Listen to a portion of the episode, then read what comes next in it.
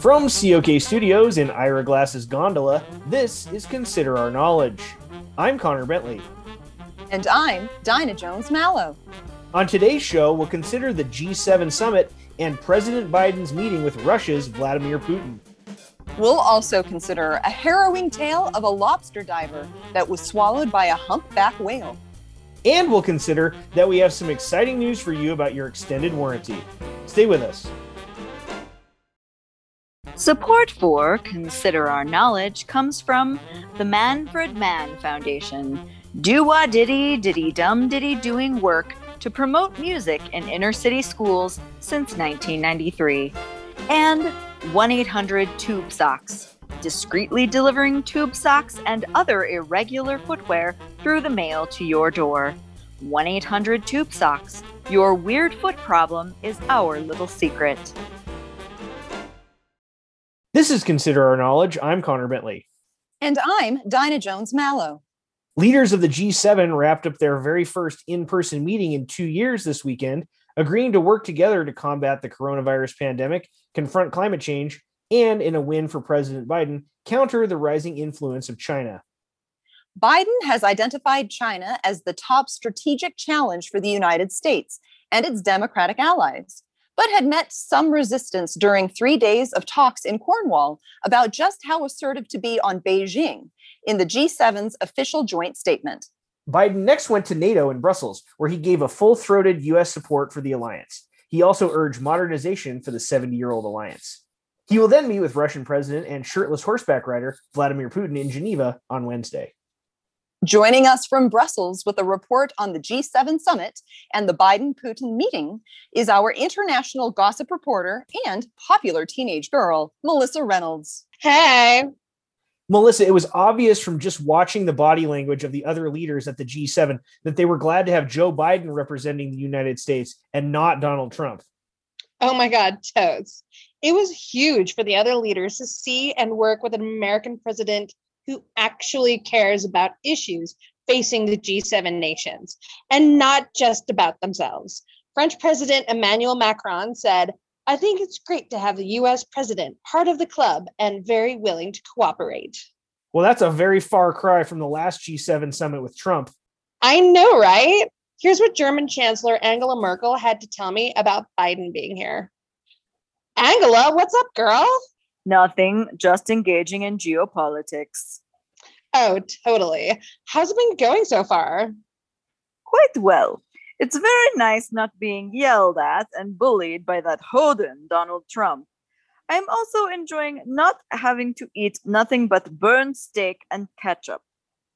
Oh, I bet. BT dubs, I love your outfit. Danke.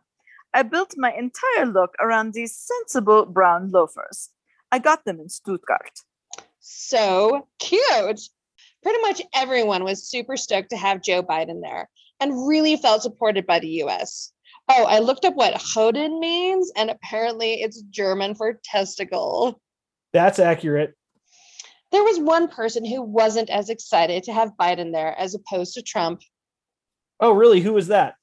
Uh, Boris Johnson, duh. Here's what he had to say. Yes, certainly President Biden is much better informed and has plans to be much tougher on Russia, which helps all NATO countries. But, but now that Trump isn't president, I'm the biggest dirtbag here. It's really quite unfair. I get it. Nobody likes to be the one everyone makes fun of. You're like me at that horse face Jenny Weisberg's bat mitzvah. I have never been to one before, and she and all her Hebrew school friends were super rude and bratty. Yes, everyone's been very rude to me. I overheard Justin Trudeau and Biden making fun of my hair. People used to do that to Trump and not me.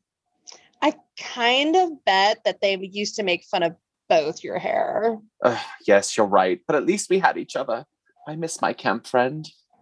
Oh, I know, Boris. It's just not the same as it used to be. I hate being the worst.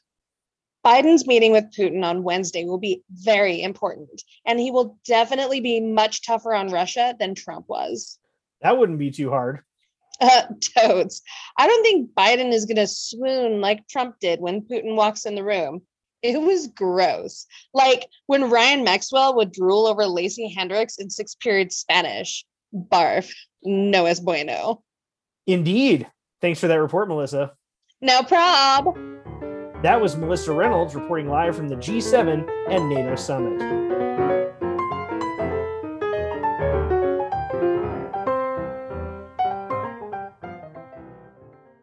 You're listening to Consider Our Knowledge.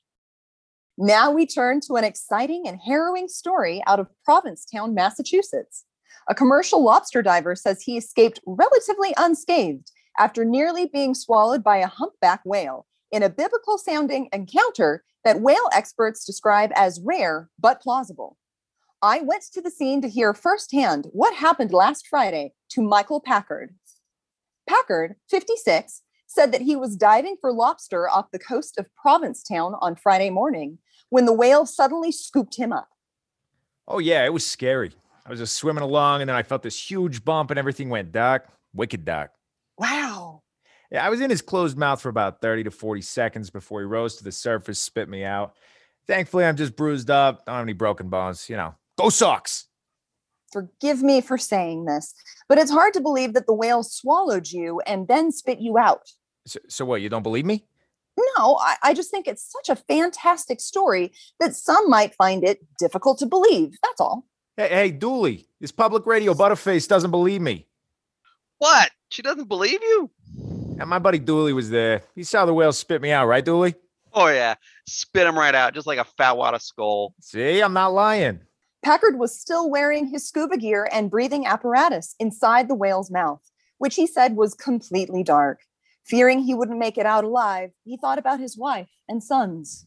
I thought wicked hard about my family and the fact that I might not get to see the Sox win another series, but uh yeah, then I went flying out of his mouth. Oh yeah, he went flying out like a spitter. Yeah, still don't believe me? No, I just want to get the full picture of the story. Nah, I bet she wouldn't believe half the stuff us lobster divers see down there. Yeah, like the time I was seduced by those mermaids. Man, they were hot. Oh, wicked hot. like so much hotter than Ariel with bigger, you know, clamshells. Mermaids, huh?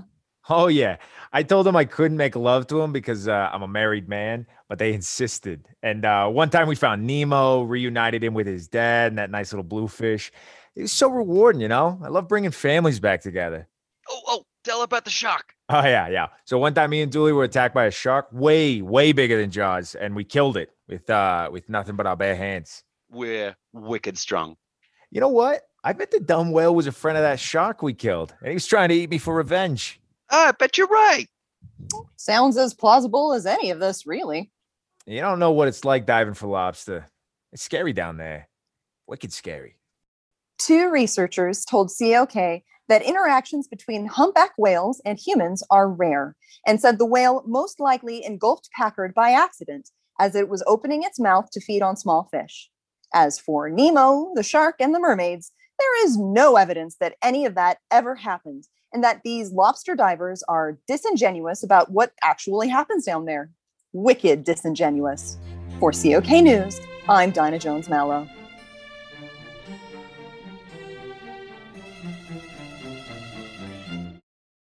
Now, here's this week's edition of our Big Little Wins, courtesy of our intern, Ryan.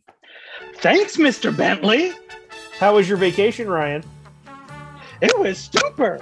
I had a great time, except for when a goose bit me on the bottom. Oh, ouch! That's too bad. Yeah, it was really red. I was worried it was infected. Our first big little win comes from Grace Potter in Santa Barbara, who is worried that she didn't make enough paella for a family dinner last weekend. But thankfully, Dennis, Karen, and their two bratty kids, Dustin and Sierra, couldn't make it because they went missing in Muir Woods and there was plenty of paella for everyone. In fact, they had to throw some away. Well done on this very dark but abundant win. Well, that's nice for her. Our other win comes from me, Ryan Shattuck. I found out from my doctor that the goose bite on my bottom wasn't infected. So that's definitely a big little win. Oh, we're very happy for you, Ryan. Thanks, Miss Mallow. To share a win with us, send us a message on Facebook, Instagram, or Twitter. That's all for this edition of Consider Our Knowledge. If you want more from the best looking news team in public radio, visit our website, considerourknowledge.com. You can also like us on Facebook and follow us on Twitter or Instagram. If you want to download the podcast, you can do it at Stitcher or Apple Podcasts. The COK team includes Emily Clausen, Natalie Thorpe, Marianne Wetzel, Jeremiah Knight, Hobart Willis, and Spencer Cannon. Our intern is Ryan Shattuck. Thanks so much for listening. I'm Connor Bentley.